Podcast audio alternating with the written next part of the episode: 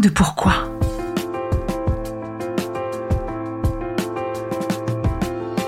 Écoutez bien.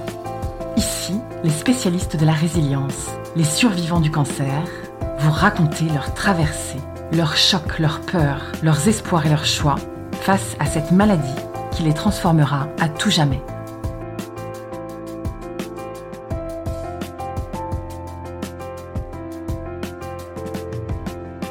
Marine, j'ai 34 ans, je suis mariée, j'ai trois enfants, j'habite à Berlin, en Allemagne. Mon métier, c'est administratrice dans le secteur de la culture. J'ai eu un cancer de la langue stade 3.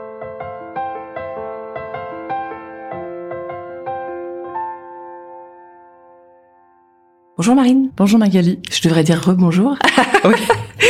Alors c'est la première fois qu'un enregistrement ne prend pas, donc euh, c'est un exercice différent pour moi, c'est-à-dire qu'on réenregistre. Donc je connais l'histoire, ce qui m'arrive jamais.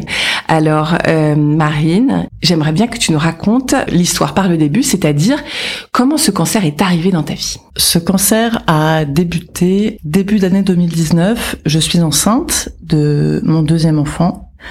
Au début de la grossesse, une lésion apparaît dans la bouche. C'est une douleur euh. Et je mets du temps à trouver ce que c'est parce que c'est pas un aft, parce que ça passe pas.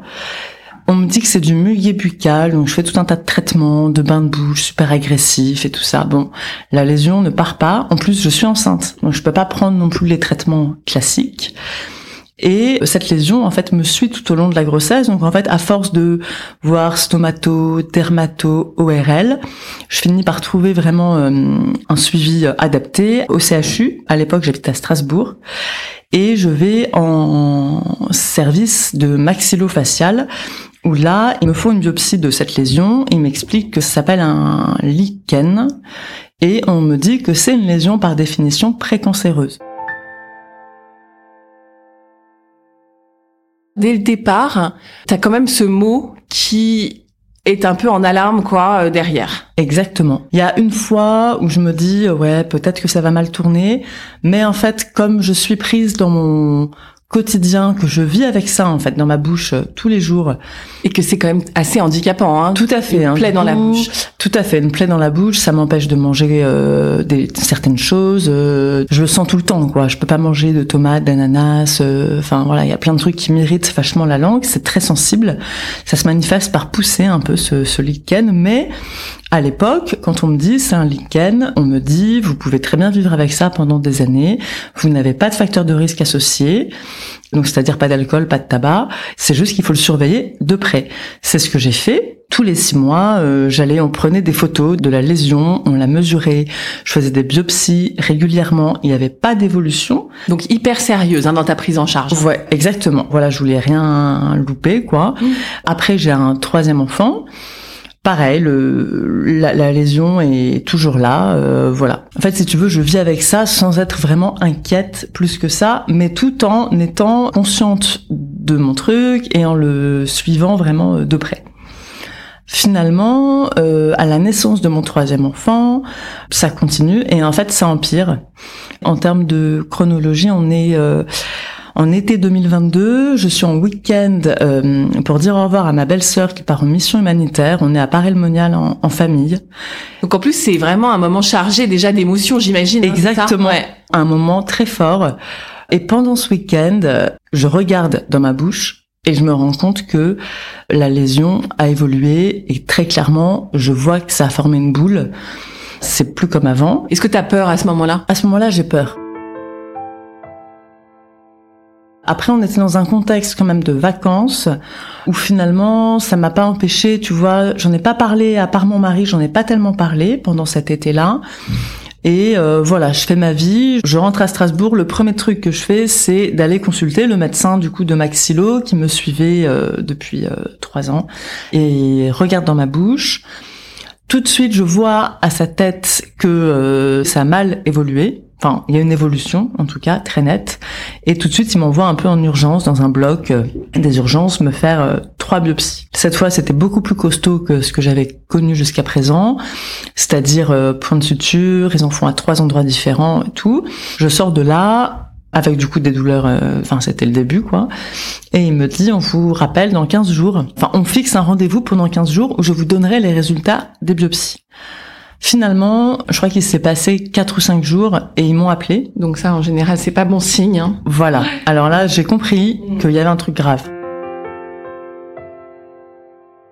En fait ils m'ont dit, on a les résultats, il faut venir.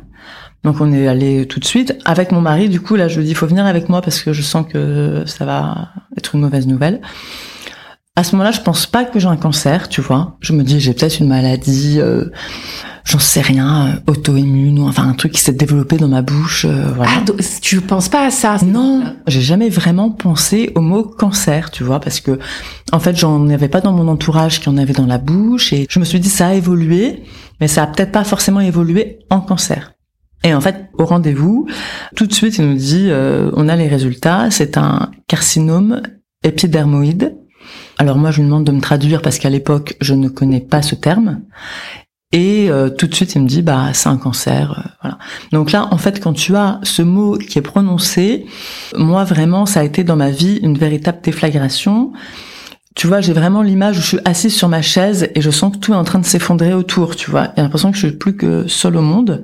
C'est vraiment un vertige total. Et tout de suite, ma réaction à l'annonce du diagnostic, j'ai eu deux réactions. La première, c'était de m'inquiéter pour mes enfants. Parce que du coup, à l'époque, j'ai des enfants qui sont jeunes. L'aîné a 4 ans et on vient de fêter les 1 an de ma dernière. Donc tout de suite, j'ai une espèce, tu vois, d'instinct maternel où j'ai pensé à eux et j'ai dit mais comment ils vont faire mes enfants?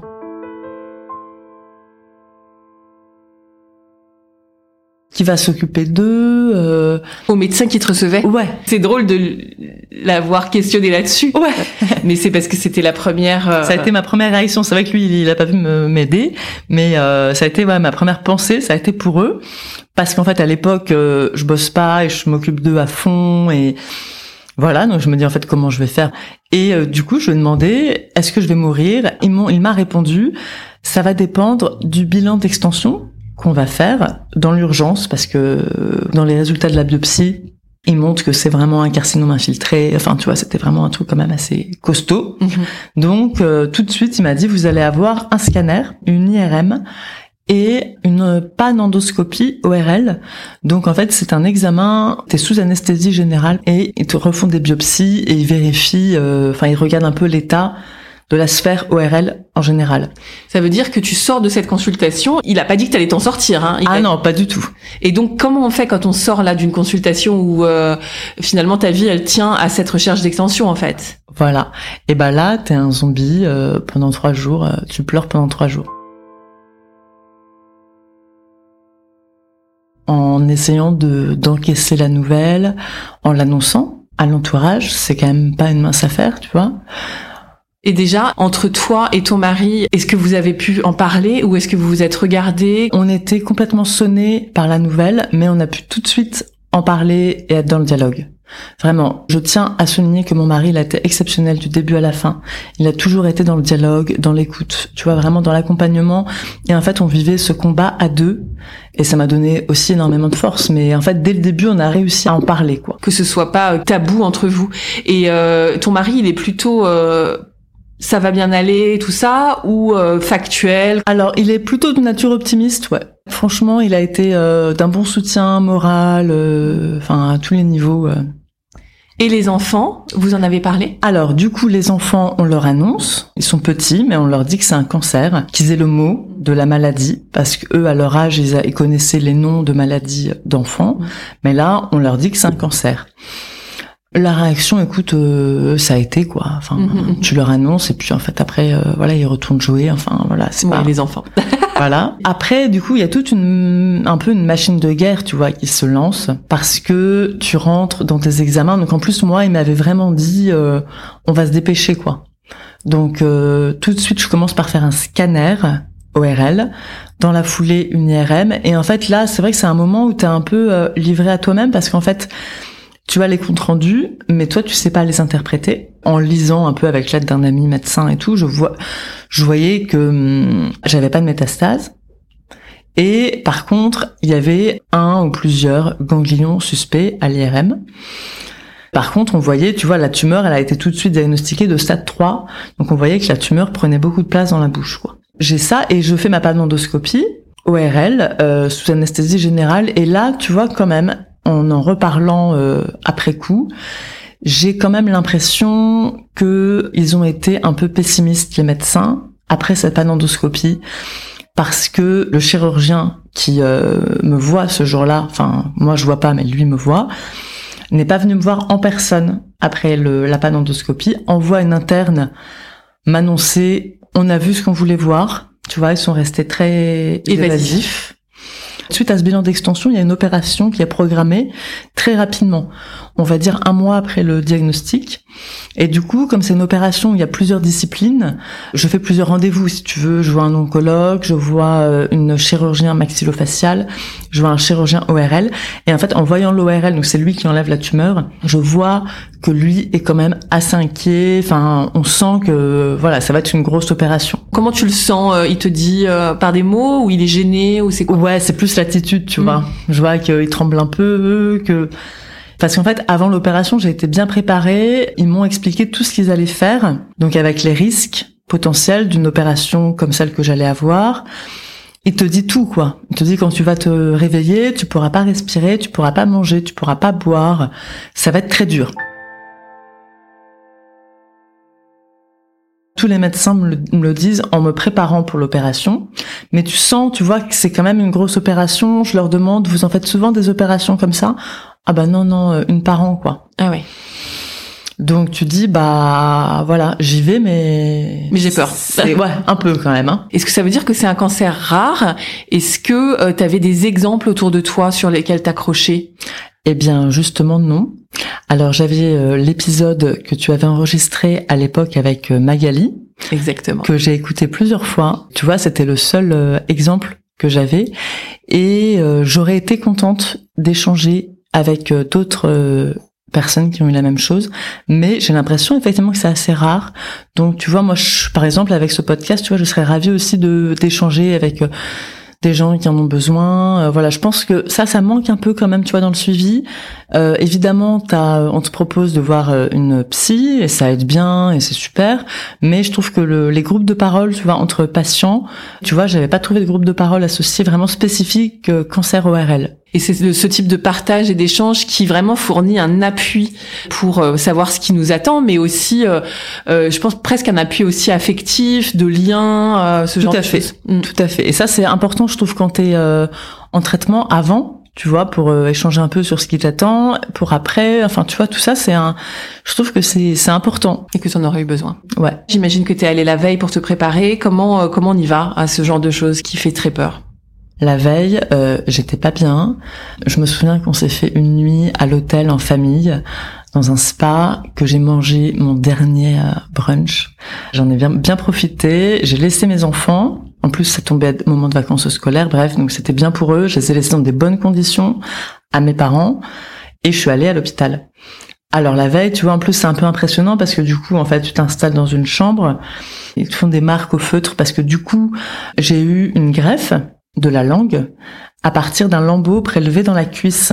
Donc, si tu veux, la veille de l'opération, ils te font tout un dessin sur la cuisse et euh, ils t'expliquent tout le, le process. Je savais que quand j'allais me réveiller après l'opération, j'allais pas être dans la même chambre, j'allais être en soins intensifs. Donc, euh, tu vois, tout ça, tu te dis bon bah comment j'y vais? Et puis en fait, mon mari a pu rester quand même avec moi toute la soirée, mais ensuite euh, la nuit et le après t'es seul quoi.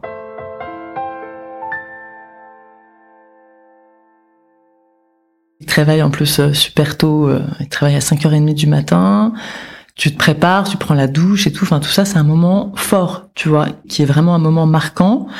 En plus moi du coup, je suis allée au bloc euh, en marchant.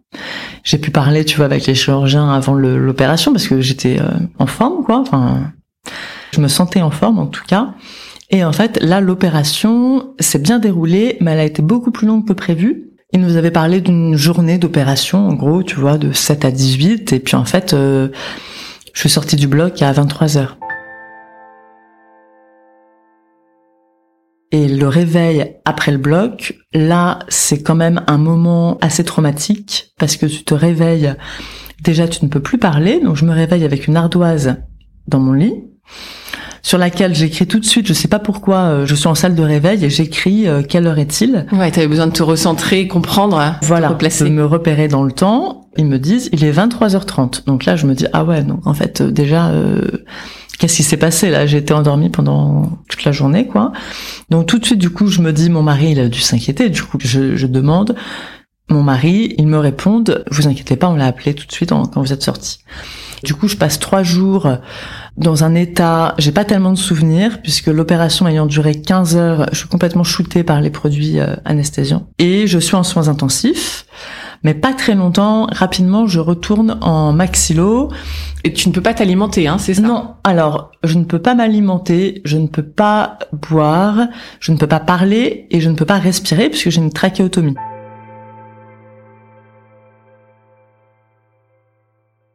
Je rappelle que c'est une canule que l'on introduit dans la gorge et qui fait que on respire euh, par la gorge pour pas que les voies supérieures euh, soient euh, prises en fait, puisqu'il y a une opération au niveau de au-dessus. Et alors ça, c'est quand même une expérience assez spéciale, quoi, de respirer avec une trachéotomie, surtout que on doit te la nettoyer. Enfin, c'est assez dur à vivre pour moi. Donc tu vois, c'est des images. Tu vois, je suis attachée au lit parce que je pense que j'ai envie de me débattre. Enfin, tu vois, c'est c'est quand même des moments durs, mais en termes euh, de suite opératoire, tout se passe bien, la greffe prend et tout se déroule euh, comme prévu, quoi. Ça c'est génial. C'est génial. C'est ça qui est important. L'opération est une réussite, ils ont pu enlever toute la tumeur. Et en plus, tu vois, il m'avait dit, avant l'opération, on sait pas exactement ce qu'on va trouver. Il est possible qu'on vous enlève les dents, qu'on fraise l'os de la mâchoire. Enfin, tu vois, ça aurait pu être beaucoup plus... très très dur ça aussi parce que tu, tu du coup t'es parti avec aucune certitude. Exactement. Ça pouvait être euh, beaucoup plus invasif encore. et ça fait peur. Mm. Voilà. Donc, bonne nouvelle, au réveil, j'ai conservé mes dents. Mm. Et euh, finalement, tout s'est déroulé comme les médecins euh, l'espéraient. Alors, je reste un certain temps à l'hôpital parce qu'il faut quand même... Il y a plusieurs euh, choses qui se mettent en place. J'avais une sonde nasogastrique pour l'alimentation. Pour pas que mon visage soit trop euh, encombré, on va dire, il me place une gastrostomie. Donc ça, c'est à nouveau une petite opération. Et puis en fait, il y a aussi il y a des drains, enfin il y a tout un processus de cicatrisation qui a fait que je reste un mois hospitalisée et pendant ce mois à l'hôpital, j'ai les résultats d'analyse de ma tumeur. Du coup, assez rapidement, on me met en condition pour euh, la suite. Ça s'arrête pas là. Voilà. Ce que tu pensais au départ ou on t'avait dit quoi? On m'avait dit qu'il y aurait très certainement de la radiothérapie, mais la chimio, tu vois, on savait pas. J'avais pas en tête et peut-être qu'on me l'avait dit, mais j'avais pas. Enfin, j'a- j'avais en tête, tu vois, la radiothérapie. J'apprends que finalement, ils ont pu enlever toute la tumeur, mais que dans les marges qu'ils ont pris autour de la tumeur, il y a un micro euh, résidu qui fait que je dois faire de la chimio préventive en plus. Donc en fait, on m'annonce tout de suite euh, la couleur de la suite. J'ai euh, du coup 33 séances de rayons et 3 séances de chimio, sachant que pendant la chimio, euh, je dors à l'hôpital parce que ça se fait sur 3 jours et en fait entre les, les perfusions de poche de chimio, ils te gardent sous surveillance. Donc en fait, tu repars pour quasiment euh, deux mois où, tu vas à l'hôpital tous les jours. Entre la radio et la chimio. Voilà. Donc ça, quand tu apprends ça, euh, que t'es en post-opératoire, déjà t'es fatigué et euh, t'es un peu au bout, je pense. Quand t'apprends ça, qu'est-ce que tu te dis? J'avoue que quand on m'a dit que j'allais avoir de la chimio, c'était un peu le coup dur. Parce qu'en plus, il m'explique que la chimio va potentialiser les effets des rayons, donc les effets négatifs, et que du coup, ça va être très dur. Là, c'est vrai que j'encaisse un peu le truc parce que je suis en train de me remettre sur pied, tu vois. Comme moi, j'ai plus de tumeur dans, la bouche à ce moment-là. Je me dis, bah, trop bien, ça y est, euh, je suis guérie, euh, je peux reprendre ma vie, euh, je recommençais, tu vois, à l'hôpital. J'avais mangé un petit suisse, j'avais mangé des purées, enfin, tu vois, sur la fin de l'hospitalisation, je me disais, chouette, je suis guérie, quoi. Mm. Et en fait, euh, il m'explique que euh, dans un mois, donc il y a eu quand même un mois entre ma sortie de l'hôpital et le début des rayons, et en fait, il m'explique que ça va me rendre malade, euh, la chimio, que ça va être très dur, que je vais avoir des aftes partout, parce que du coup, la radiothérapie, en fait, ça te brûle tous les tissus à l'intérieur de la bouche, donc c'est vraiment très dur à vivre. Mais quand même, je tiens quand même à dire que tous les médecins que j'ai vus à, au CHU, là, à Strasbourg, avec euh, aussi les infirmières, les aides-soignantes, que, enfin vraiment tout le monde m'a vraiment porté dans mon combat. Tu vois, ils m'ont dit, euh, ça va être dur, mais ça va aller, quoi. C'était vraiment, ils m'ont dit trouver un truc auquel vous raccrochez, vous êtes une battante. Enfin, tu vois, ils m'ont toujours euh, vachement euh, encouragée, motivée. Tu vois, par exemple, je me souviens d'une infirmière, c'est un détail euh, tout à fait anodin, mais elle me disait tous les matins, euh, redressez-vous dans votre lit, quoi. Remontez dans le lit. Et en fait, tu vois, rien que faire ce geste, tout de suite, ça te met dans une autre dynamique pour la journée. Ouais, c'est fou. Parfois, ça tient à rien, mais euh, c'est une posture en fait. Exactement. Ouais. une posture de la gagne un peu. Voilà. Et donc, ce que tu veux dire, c'est que euh, t'as trouvé, t'as réussi à trouver cette force pour euh, y retourner, quoi. Voilà. En même temps, tu vois, comme j'avais 33 ans et tout ça, je voulais mettre toutes les chances de mon côté pour me débarrasser définitivement de ce cancer. Alors du coup, j'ai commencé peu avant Noël la radiothérapie. Il faut savoir quand même que quand c'est une radiothérapie ORL, c'est vachement euh, invasif. C'est très impressionnant parce qu'en fait, ils te font un masque qui va de la tête au, à la poitrine et en fait, du coup, t'es littéralement vissé à la table de rayon. Donc euh, ça, il faut quand même, tu vois, y aller tous les jours en se disant voilà, je vais vivre. euh, Enfin, tu vois, le- la posture est quand même euh, c'est pas habituel, quoi. Ouais, ouais, c'est un peu cauchemardesque. Hein. Ouais. Mm, Même si ça dure pas longtemps. Ça dure pas longtemps, ça fait pas mal, mais tu vois, t'es quand même en posture, euh, t'es malade, quoi. En plus, avec la chimio associée, voilà, ça fait que je me dégrade, enfin mon état se dégrade au fur et à mesure du traitement, parce qu'avec les rayons, tu ressens pas tout de suite les effets, ça s'installe vraiment de manière insidieuse et de plus en plus fort. Donc, tu vois, j'arrive à passer Noël, par exemple, à peu près bien. Avec Mais, en euh, famille et tout ça? toute ma famille vient à Strasbourg, donc euh, super sympa. Mais par contre, euh, après, c'est quand même un peu euh, la descente aux enfers parce que tu sais que tu repars pour une chimio au fur et à mesure du temps. euh, du coup, en fait, ton corps aussi s'habitue et du coup, en fait, tu vois, par exemple, j'avais vachement de nausées. La première phase de chimio, ça allait, mais après, au fur et à mesure, tu te rends compte, t'as- t'as plus envie, quoi. Tu sais que tu vas euh, avoir la nausée, que tu vas être crevé, Mm. en plus, chaque jour, quand j'allais à une séance de rayon, je savais que du coup, ça rajoutait des jours derrière. Enfin, ça devenait vraiment dur. Tu veux dire psychologiquement, euh, en sachant tout ça et avec la mémoire du corps et euh, c'est ça? Ouais. Mm. Exactement. Et en plus de ça, physiquement, je commençais quand même à décliner parce que du coup, j'avais vraiment des douleurs. Et dans mon cas, en plus, j'ai eu un, une galère, c'est que j'arrivais pas à hum, supporter euh, les antidouleurs. La morphine me rendait, me rendait malade. C'était le seul truc qui pouvait me soulager parce que j'avais vraiment des douleurs très fortes. Et en fait, je pouvais pas en prendre. Donc j'étais un peu démunie. Même les médecins, tu vois, me- finalement, à part du doliprane, euh, voilà. Et du coup, c'était une période très dure à vivre. Surtout que quand je termine mes traitements, fin janvier, du jour au lendemain, du coup, tu vois plus personne. À l'hôpital, ils te lâchent, c'est ça. Ouais, voilà. Directement, quoi. Directement. Alors que tu as encore tous les effets des rayons, de la chimio, tu vois, on n'est pas vraiment préparé à ça, je trouve. Mm. Donc ça fait que derrière, je suis euh, quand même euh, un peu euh, en souffrance morale et physique, tu vois, euh, chez moi. En plus, t'es en plein hiver, enfin, c'est pas évident. Mais petit à petit, après, je sens, tu vois, que je reprends le dessus au bout d'un mois ou deux. J'ai beaucoup d'aide extérieure. Euh, En fait, c'est le temps de cicatriser, quoi. Est-ce que tu as perdu tes cheveux? J'ai pas perdu mes cheveux pendant la chimio. Euh, le traitement que j'avais euh, ne faisait pas tomber les cheveux.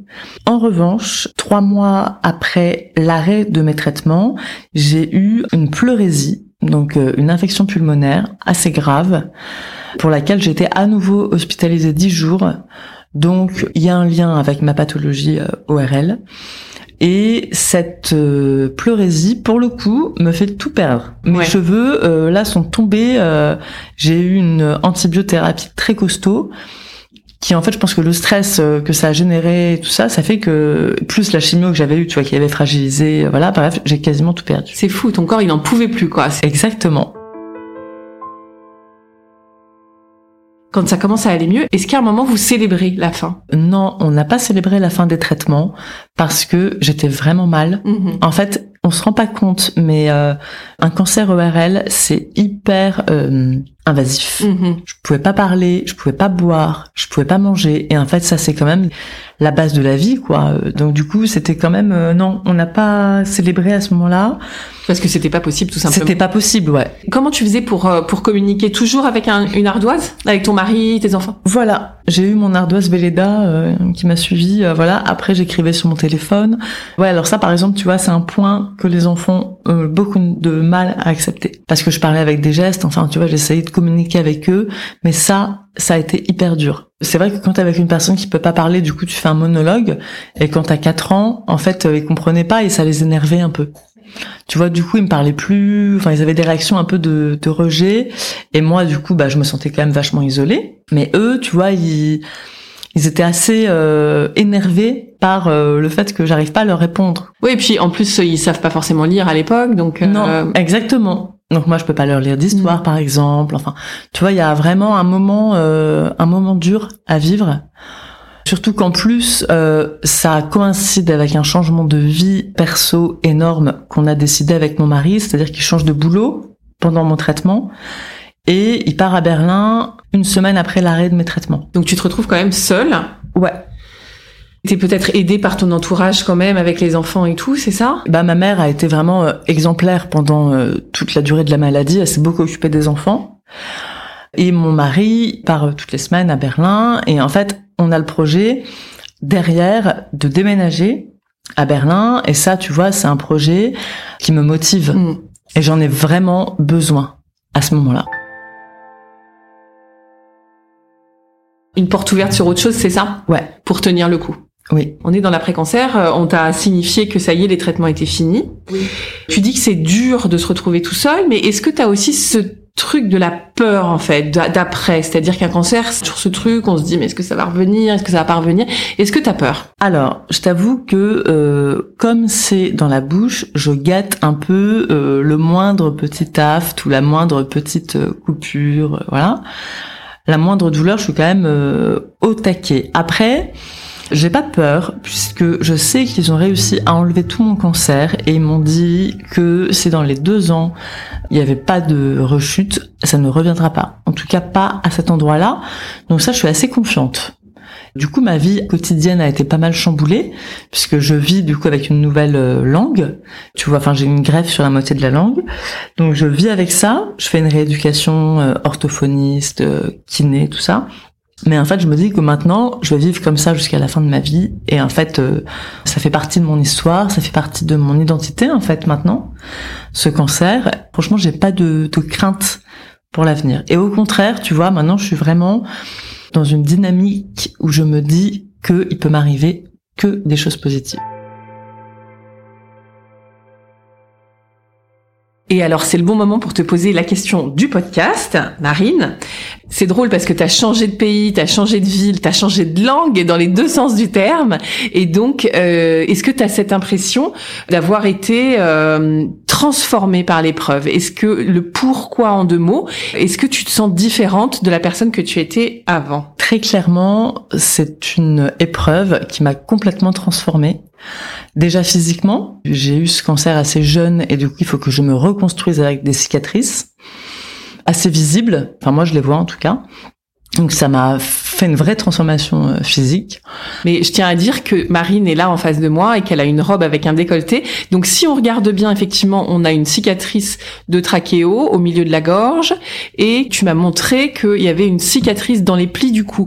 Mais vraiment, quand je t'ai vu arriver, ça m'a pas du tout sauté aux yeux. Et surtout, ce qui est vraiment visible, c'est que euh, c'est complètement euh, montré quoi et assumé. Et donc ça, euh, comme c'est tôt hein, pour faire ça, t'as l'air d'être sur le bon chemin en tout cas. Ouais, tout à fait. Et du coup, c'est aussi une maladie qui m'a transformée profondément, tu vois, dans ma manière de voir le monde. Aujourd'hui, je relativise énormément de choses. Je ne connais plus le sentiment de stress ou d'angoisse, tu vois. euh, je suis vraiment confiante en l'avenir et euh, tout le temps euh, positive et surtout euh, vraiment une, tu vois, une rage de vivre un peu.